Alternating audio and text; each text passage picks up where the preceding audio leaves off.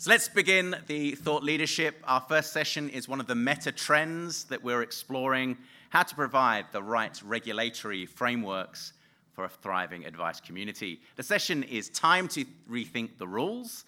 Our moderator is the uh, Director of Retail Content at Connexus Financial, Matthew Smith.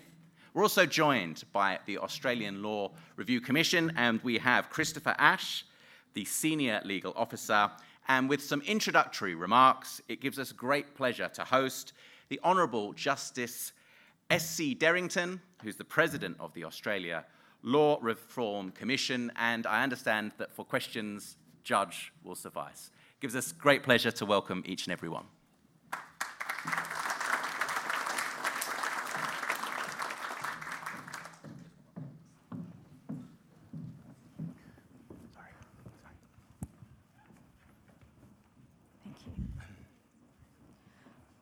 Well, good morning, everybody.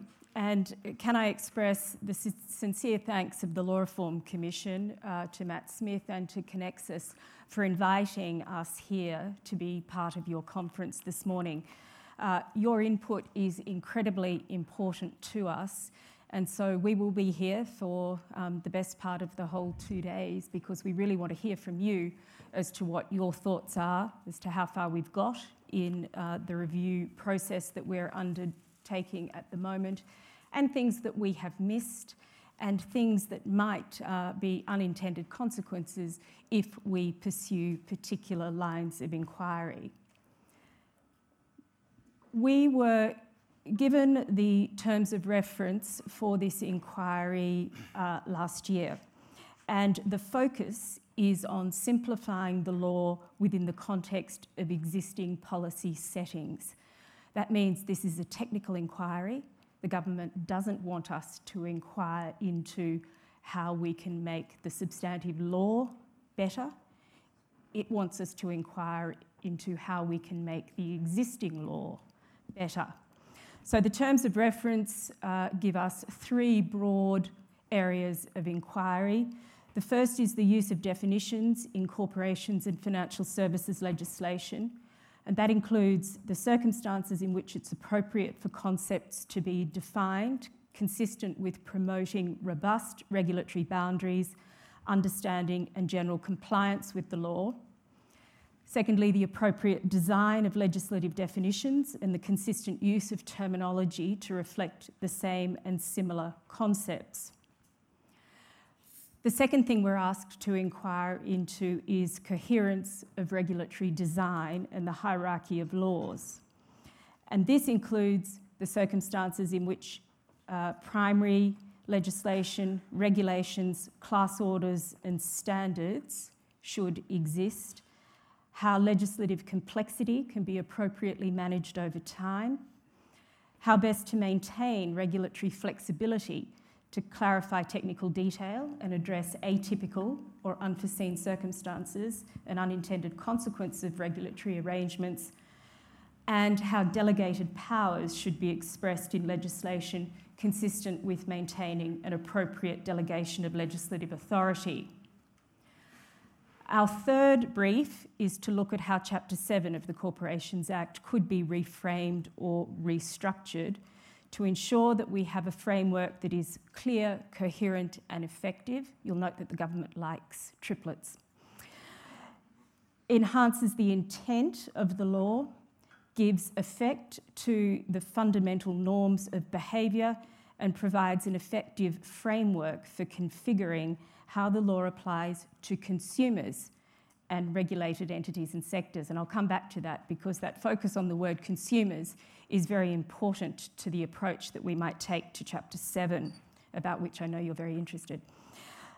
Now, um, it's a mammoth task that we have been asked to do. We are to report with a final report on the 30th of November 2023, but the government is expecting three interim reports. The first on topic A will be delivered in November of this year. The second interim report on topic B will be in September of the following year. and then the third interim report will be in August of 2023 before we pull it all together in the final report. And so, on the publication of each interim report, that is the time at which we will call for formal submissions. But in the meantime, we welcome all informal submissions and discussions to inform what that interim report may look like. So the focus really is on complexity. And if we look at the existing complexity, we've identified five potential sources. And to understand complexity, uh, we need to understand where it is coming from. And only once we understand that can we determine which aspects of legal complexity might be necessary or helpful, and which, which aspects might be unnecessary and can be done away with or at least reduced. So, what the team at the ALRC has been engaged in doing is reviewing the literature on legislative complexity. And from that material, as well as consultations, we've identified some indicators of complexity that can in some way be measured or assessed. But these five indicators are not exhaustive. We've been using bespoke computer coding created by the younger members of the team at the ALRC who understand what that means. And they have been able to download, search, and analyse enormous amounts of material. This includes the entire Commonwealth Statute Book, hundreds of legislative instruments, over 10,000 individual relief instruments, and more. And that quantitative analysis is just one of the ways that we've been identifying and measuring complexity alongside the doctrinal and conceptual analysis, which is largely left to the older folk. And what follows is a sample of the data produced so far addressing each of the five areas of complexity. And the first is what we call the regulatory ecosystem. As you're all aware, the Corporations Act is just one piece of a complex regulatory ecosystem in which countless actors interact. The Corporations Act alone regulates over 3.2 million companies, liquidators, and auditors, over 6,000 financial services licensees, and over 60,000 financial services representatives. And this diagram only shows the regulatory structures that are in place. It doesn't attempt to show the diverse range of industry participants, investors, and consumers. So you'll see that the green to the left of the screen is all about the external regulation. The blue next along is all the legislation, primary legislation, regulations. The darker blue or purple, depending on your colour spectrum, are the legislative instruments or class orders that apply generally. And the brown are the individual instruments. And all of those interact. And we need to be conscious that if we tinker with any one part of this ecosystem, there will be knock on effects for the rest. The first indicator of complexity is length, but it's only one factor. It doesn't tell us everything. But in 20 years, the Corporations Act has been amended by 121 amending acts and increased from 500,000 words to over 800,000 words. It's the second largest Commonwealth statute and makes up 4% of all Commonwealth legislation. So the only longer act is the Income Tax Assessment Act. Now, the length, as I say, doesn't tell us all that much because, after all, the Corporations Act covers a huge amount, uh, a lot of ground, but length in the wrong ways can cause greater problems. So, if we look at this uh, graph, as financial services licensees, you can proudly claim to be subjects of the second largest section in the Corporations Act, the Section 911A obligation to hold a licence and exemptions from it, which has just over 2,400 words. Seven of the 20 longest sections in the Act, and those are indicated by the darker columns, are contained in Chapter 7. And this isn't surprising because, as we'll see in a moment, Chapter 7 is by far the longest chapter in the Corporations Act. The average section length in the Act is about 200 words. Section 911B about financial services representatives greatly exceeds that at over 800 words. And there are 59 other sections in the Act that exceed 1,000 words. So, section length is a problem because it means the reader can lose sight of what the section is trying to achieve. Length in the wrong way also suggests a growing preference for detail and prescription in legislation. And what this graph shows is while the numbers of sections in the Act have increased by around 72%, the number of subsections, paragraphs, subparagraphs, sub subparagraphs squeezed into those sections has increased by over 120%. And this level of prescription is a key focus of our inquiry. The second indicator of complexity is poor structure of legislation. Ideally, the purpose that an Act's components serve, for example, a chapter, should be clear. We should know what we will find in that chapter. But in the case of the Corporations Act, it's very far from clear. As you can see from the graph, the blue column, Chapter 7 is by far the longest chapter and makes up over a quarter of the legislation, one of three chapters that combine to cover over half. And likewise, the parts that sit below the chapter level vary greatly in length, with some parts being longer than chapters. So, if Part 7.9 alone relating to disclosure was its own act, it would be the fifth longest statute on the Commonwealth Statute Book. And this points to a lack of conceptual consistency, undermining a logical structure to the Act. The next indicator of complexity is the use of definitions. Defined terms and concepts are a third possible source of complexity, and a large number of defined terms can be difficult for a reader to bear in mind. We call these the nested or the Russian doll type definitions. So you're sent down several rabbit holes before you find out what the word in fact means. There are over 1,400 terms in the Corporations Act that are defined or given a conceptual meaning. And although that's a large number, the data shows that it's not inconsistent with other statutes of a similar length.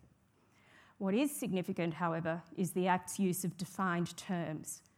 For every 10 words used in the Corporations Act, about 2.35 are defined. So that means when you come across the term, every two to three words, you've got to go down a rabbit hole. And so while the Corporations Act makes up 4% of the legislation, it accounts for 10% of the use of defined terms across the entire Commonwealth Statute Book. The next indicator of complexity is what we've identified as conditional statements. Those are the sections of the statute that say, if this, then that, or though, except, and but. And all of these terms create forks in the road for you as you are navigating your way through the Corporations Act.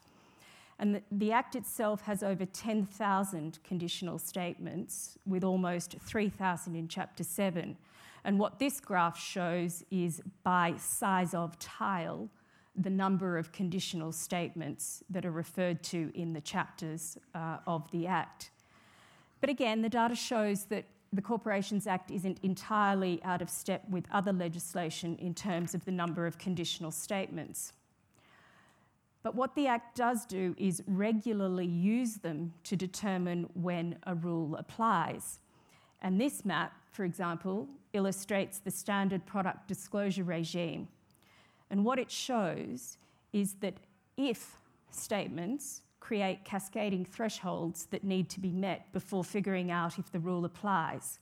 And this is before you even consider the exceptions to the if, which contain additional conditional statements. So you may have gone through five or six levels before you find the exit ramp to tell you whether you need to disclose or not. The fifth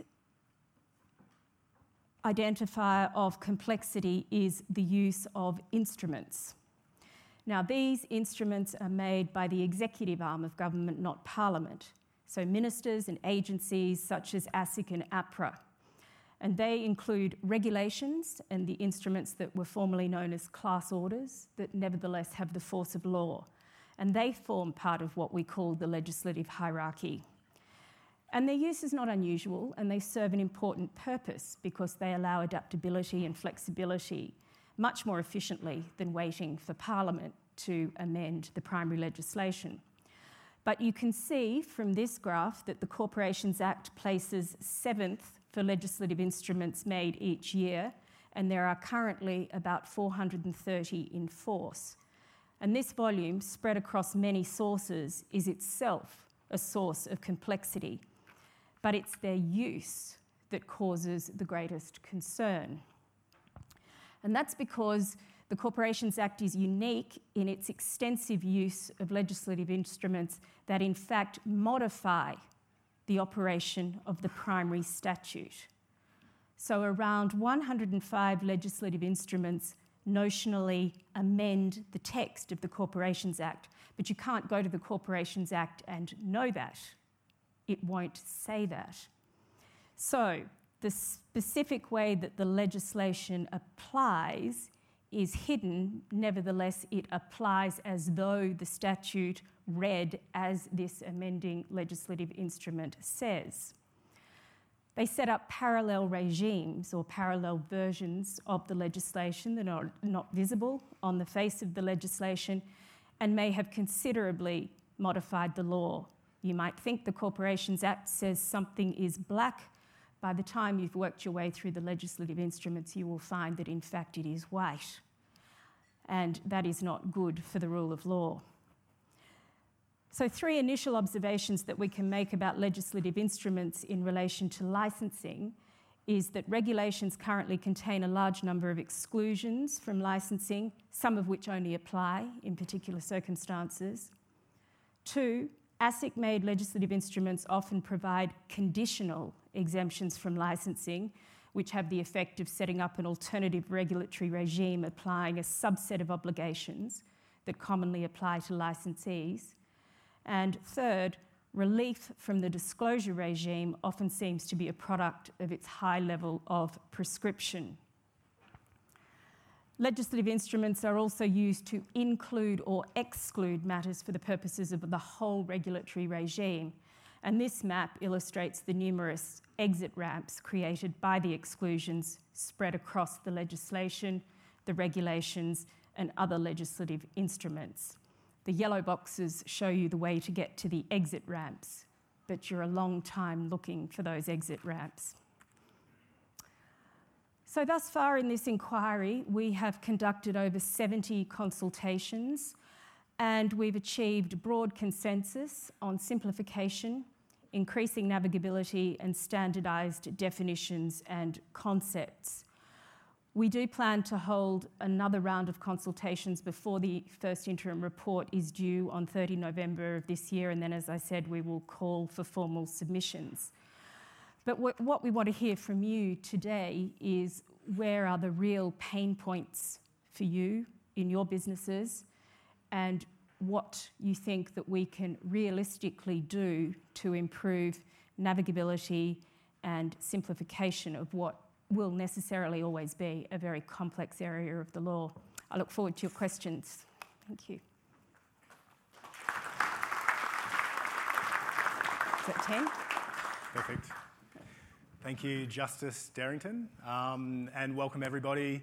Look, uh, the next three sessions are designed to be highly impactful. So the idea is we um, have this discussion about the from the law fraternity, and then the next session is um, uh, industry, um, speaking about you know their challenges in navigating the Corporations Act, uh, and then we're going into a workshop where we're then going to collect all those ideas, um, you know, uh, synthesize them, and then hopefully deliver them um, later in the day to Treasury. So the, the, the, idea of this conference really is to, um, obviously, from a, a, formal perspective and an informal perspective, create impact to, um, you know, utilise this really important moment in, in, history, I think, which is, uh, you know, when, uh, you know, at the very beginning of the, um, the advice reviews and the law reform reviews to, um, to try to get industry's input in a really, really constructive way. So thanks so much for, for joining us here today. Um, how do we get here?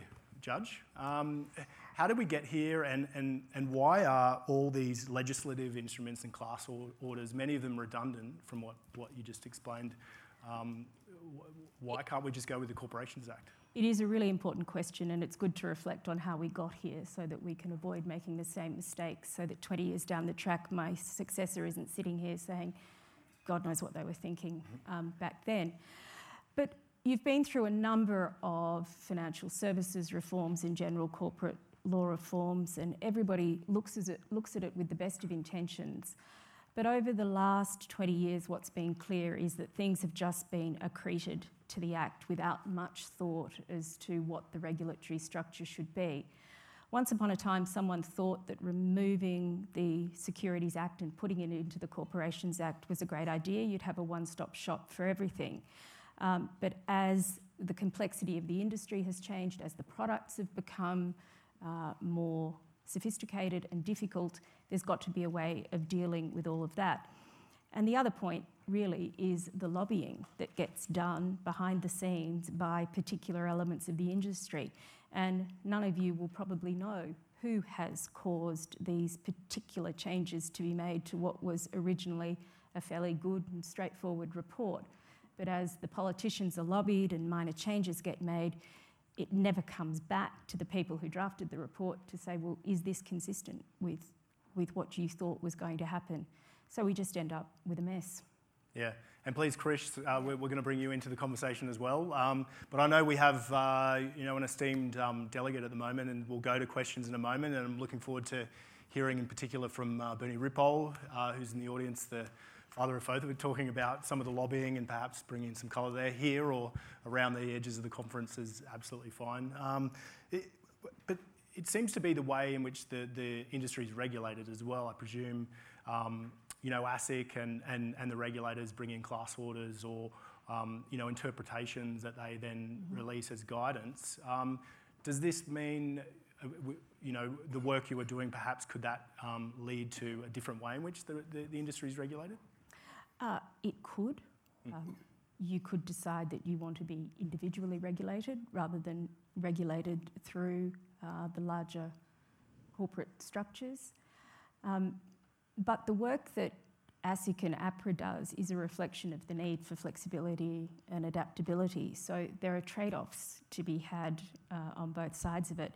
And, and how you want to be regulated, I think, is a very important conversation. Um, I know that from the press that I now get every morning, thanks to where is the editor? no, there was someone else. Tan, as well. uh, that increasing professionalism is something that's very important to you. And if that's the track you want to go down, you've got to be careful and thinking about the unintended consequences of doing that because you may well find yourself in the same position as the lawyers and the doctors in that you will owe fiduciary obligations. And your whole structure of giving advice will change radically. Now, they're things that I think you need to think through very carefully before you settle on a final position to give us as to how you want to be regulated. So, what are the consequences around that? Becoming a fiduciary or well, if you're becoming, if you eventually owe fiduciary obligations, as you as you do, if you act for and on behalf of another person, then it's not just that you must act in their best interests. You must act only in their best interests and not in your own interests. So it's not just that you must manage conflicts and avoid conflicts, you have two primary duties not to put yourself in a position of conflict with your client and not to profit from that position. That doesn't mean you can't earn a fee, of course. All lawyers charge fees for their advice, but nonetheless, they are in a fiduciary obligation with their clients. And you could say that this is part of the problem that you're having at the moment with pricing. Uh, people do have to pay significant fees to lawyers because these are the obligations that lawyers owe them. If you go down that track, you'll be able to charge more. Will the market bear it? That's a matter you're going to have to think about. Chris, any further commentary on, on that? Because I did want to talk a little bit about, I think you're, you're talking a little bit about principles and um, pres- prescription, and I want to go down that path a little bit. But anything further to add? Um, I'd just say that I think the work that we're doing could facilitate either that outcome or equally it could facilitate the current approach whereby licensing doesn't have to apply to individuals. And so, just by way of example, one of the ideas we're exploring is what's currently financial product advice simply sits underneath the overarching term financial service. Um, now, there's a whole lot of regulation that only applies to financial product advice. And so, th- there may be one way to simplify the legislation simply by pulling out what's financial product advice from that service bracket and making it clear the obligations that apply to an advisor or the obligations that apply to a licensee. Um, and I think that's what um, more open ended principles based legislation would allow you to do, as well as better structured legislation. Judge, do you think the industry is ready for a principles-based approach based on what your understanding of the industry is? I know um, we just had uh, FASEA uh, within the last 18 months uh, release, you know, standard three, and I think that freaked a lot of people out. Um, you know, no conflicts. Uh, it, seems to be to me to be the, the, code of ethics is more of a principles-based approach. Um, uh, then you, have also got, um, you know, during FOFA. You know, all the, the steps were added into Safe Harbour. That seemed to me to be an example of the industry looking at principles, looking over the edge of principles, and perhaps stepping back. Um, do you think the, the industry is ready for principles? I suspect that much of the industry is ready for principles, but I suspect that you have a divided industry and some will not be quite so comfortable with being simply governed by a code of ethics and being told to work it out for yourselves. Um, some people like being able to rely on very prescriptive content. But in the interesting thing um, about a webinar we did recently with practitioners from the UK, Singapore, Hong Kong, and New Zealand was that the UK practitioners said that they always found themselves going back to the 11 principles that are specified in the handbook when they are in a, a, tricky situation and they need to work out which line they should cross and which one they shouldn't. And the thing is, you are all uh, fully cognizant of the principles that exist in the Corporations Act. And I can go through section by section and tell you which principles they reflect. Uh, to my mind, the legislation just doesn't set up front and centre these are the six principles by which financial services practitioners should be guided. Instead, you've got to work that out for yourself by going through each of the sections. So, our present view is that even just articulating the principles in a section on their own mm. would go some way to helping you navigate that. Yeah, okay, great.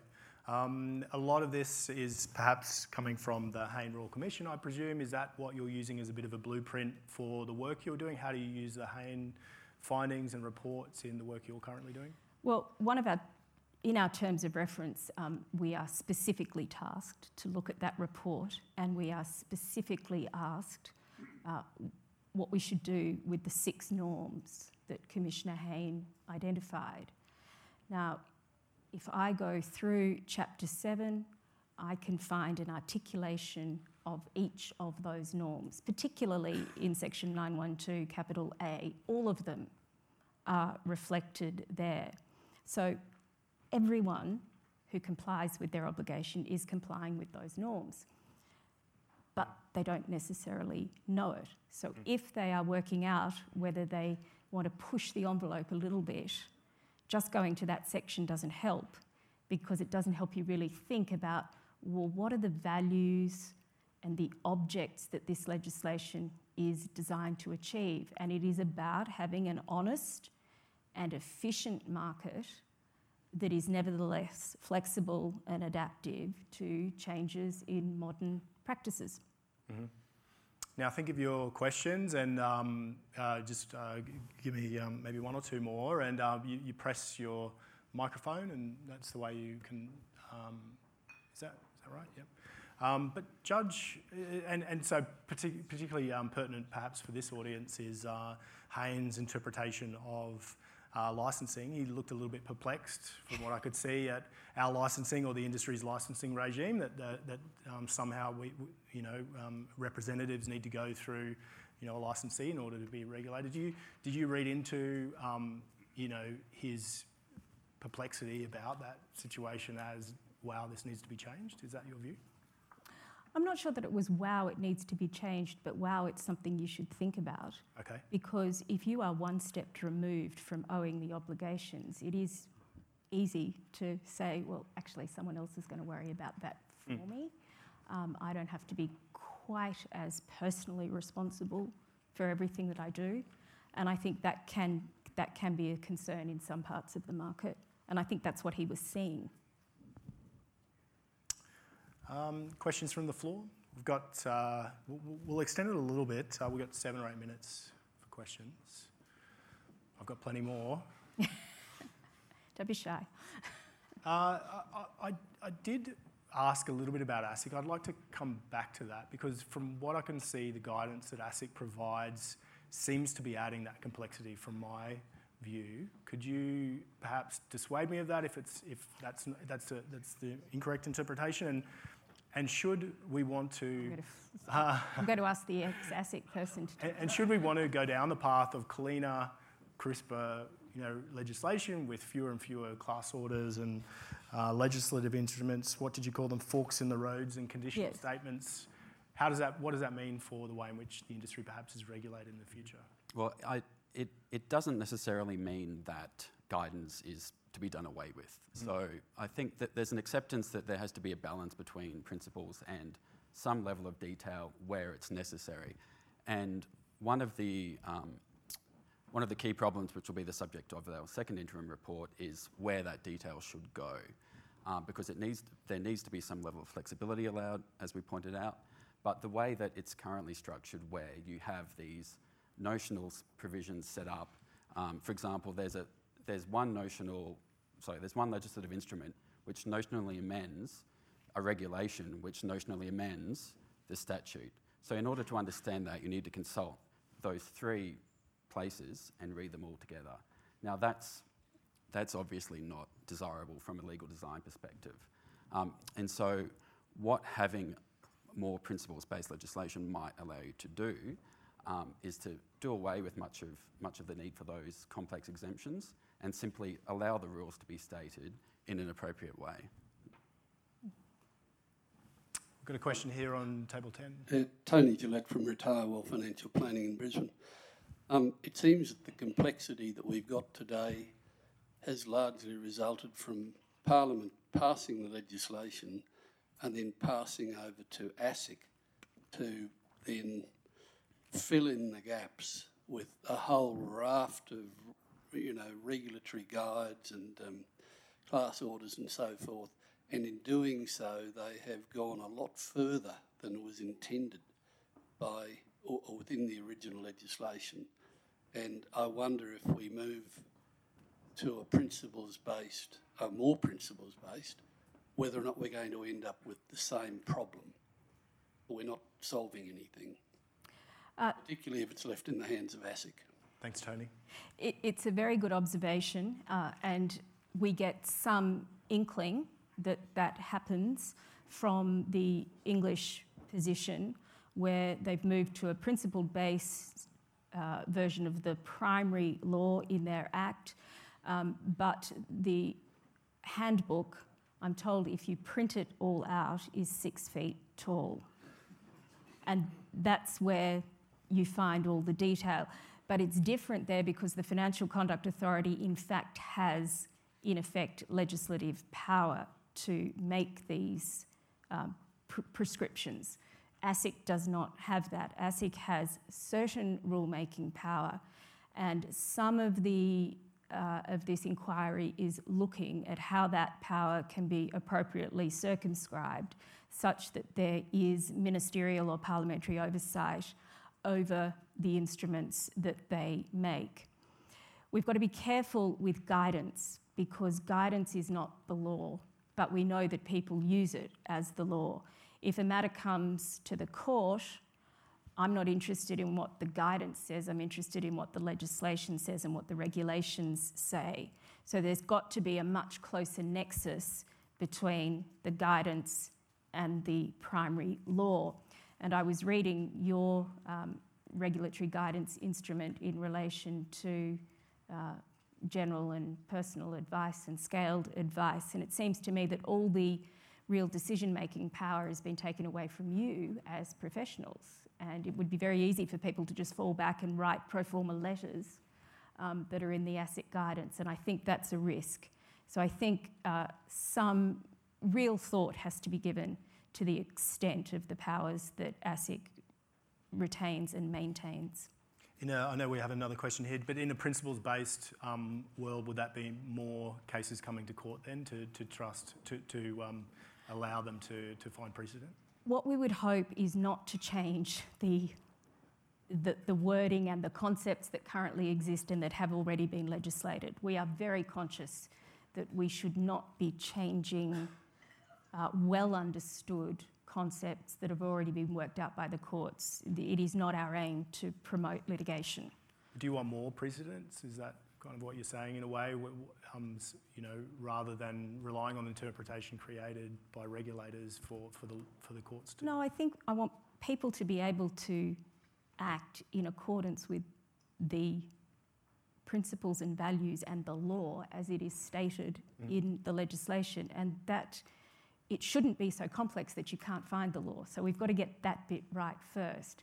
And once we do that, sh- the guidance, reliance on the guidance should become less necessary because you will be able to work out what the law says and where the limits of the law is. And then if you need those limits expanded, that's when you go to ASIC and you have a conversation about whether your particular circumstances are so unusual and unique that you need some particular form of relief. We have a question over here. Yes, uh, Darren Steinhardt from Infocus Wealth Management. Um, it's the first time I've actually seen how complex our laws and everything are that we work under with those diagrams. So it's actually a little bit sad, sad seeing those. Question I've got is you've got a, um, a, a time frame, which is for the final report,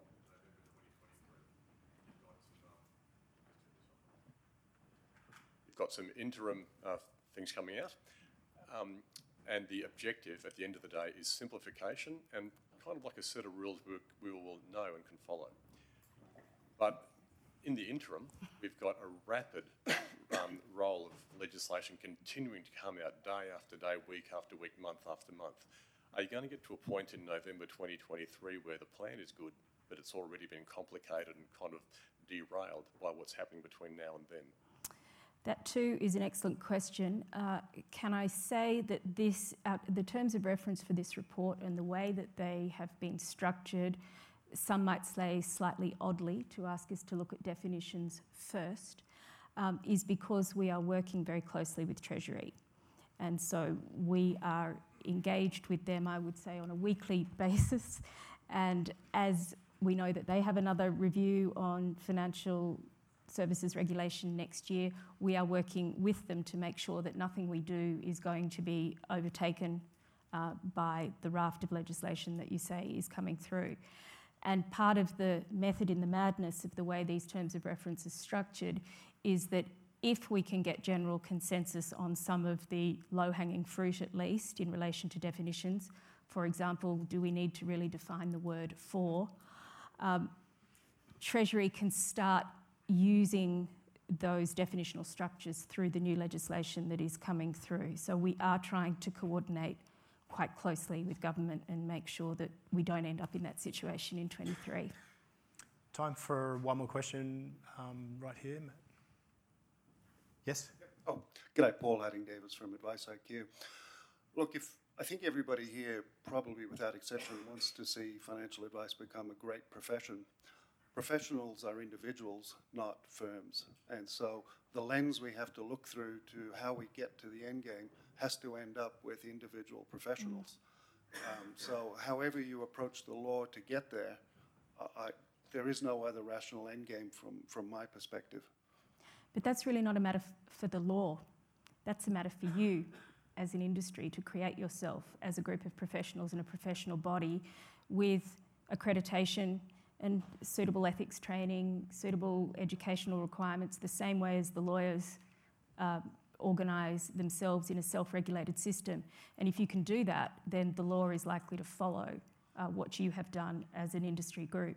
I think it deals with the question of the licensee versus the individual, though. Um, because Well, perhaps it's because you're not quite there yet that we're not, Yep. that the law's not quite there.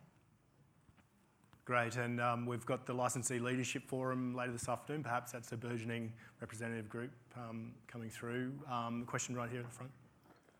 Uh, thank you for the work you started. Uh, daunting piece of work. I'm glad it's you, not me, on a personal level. But one of the, whether we have prescribed or principles based or some form of mix, where it manifests itself often at a licensee or an individual professional advisor perspective is where a complaint or otherwise has come to bear.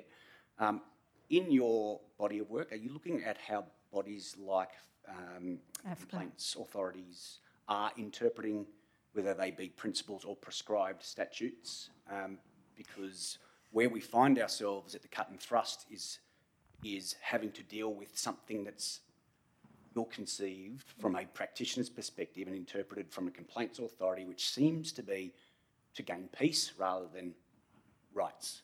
Um, the work that the team has done, I think, involves 100,000 AFCA decisions that have come through in, uh, yeah, AFCA determinations that have come through, and we're certainly uh, looking at that. Anecdotally, we hear what you're saying, uh, that fairness is being interpreted cause peace, to break out. Uh, but the data doesn't support that. So it will be interesting uh, when we release that data. But I have a concern about those sorts of complaints committees as a lawyer. they operate in much the same way as arbitration has done to the detriment of the development of the commercial law, but that's a whole other thesis for another day. Uh, another quick follow up, and this will be the last one, um, Philip. And then I'll thank the guest. Uh, just following on from that, Philip Wynn, Profile Financial Services. With complaints, most of the time they're dealt with at licensee level before they actually become an AFCA complaint, and that's because it's so complex with the, the fear of the interpretation. So you settle. So the data perhaps conflicts with what Matt said because it doesn't actually end up in a data point. Um, that would be an interesting thing to talk to the licensees around what they actually settle before it gets to AFCA because Matt's point is very true. yeah. Yeah, that's great. And, and I believe you're around the conference today and, And m- tomorrow as well. Tomorrow so morning at least, yeah. really great opportunity, and thanks so much for coming on to the Licensee Summit this year. Pleasure. Thank you. Thanks, everyone.